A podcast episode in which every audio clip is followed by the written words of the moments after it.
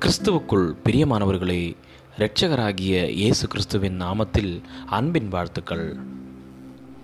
காலை தேர்ந்துளிகள் மூலமாய் இன்றைக்கு தேவனுடைய வார்த்தைகளை தியானிக்கும்படியாய் தெரிந்து கொண்ட வேத பகுதி அப்போஸ்தலனாகிய பவுல் தீமோத்தேவுக்கு எழுதிய இரண்டாவது நிருபம் நான்காவது அதிகாரம் ஏழாவது வசனம். நல்ல போராட்டத்தை போராடினேன் ஓட்டத்தை முடித்தேன் விசுவாசத்தை காத்துக்கொண்டேன். என்னுடைய நண்பர் விஜயனின் கால்பந்து பயிற்றுவிக்கிற பள்ளி மாநில போட்டியில் கடும் போராட்டத்திற்கு பின்பு வெற்றி வாய்ப்பை தவறவிட்டது. அவர்களின் போட்டி அணியினை கடந்த இரண்டு ஆண்டுகளாய் யாராலும் வெற்றி கொள்ள முடியவில்லை. நான் விஜயனை ஆறுதல் படுத்த ஒரு குறுஞ்செய்தியை அனுப்பினேன். பதிலுக்கு அவர் குழந்தைகள் மிகவும் போராடினார்கள் என்று அனுப்பினார். எந்த பயிற்சியாளரும் போட்டிக்கு பின்பு விளையாட்டு வீரர்களை அவமானப்படுத்துவதில்லை. அவர்களுடைய தவறான தீர்மானத்திற்காகவும் அவர்கள் நழுவவிட்ட வாய்ப்பையும் சொல்லி அவர்களை திட்டுவதில்லை. அவர்களின் பலமான செய்கைகளை குறித்து அவர்களை பாராட்டவே செய்கின்றனர். அதுதான் சரியான பயிற்சியாளரின் அணுகுமுறை.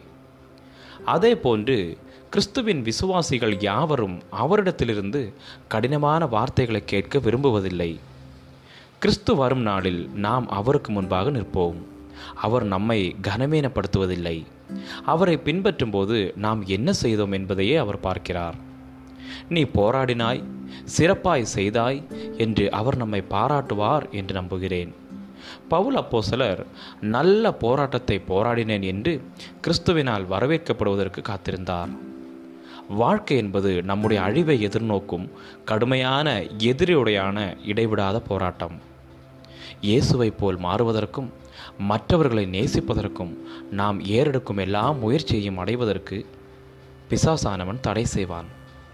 சில நல்ல வெற்றிகளையும் பல மனமுறியும் தோல்விகளையும் நாம் சந்திக்க நேரிடலாம்.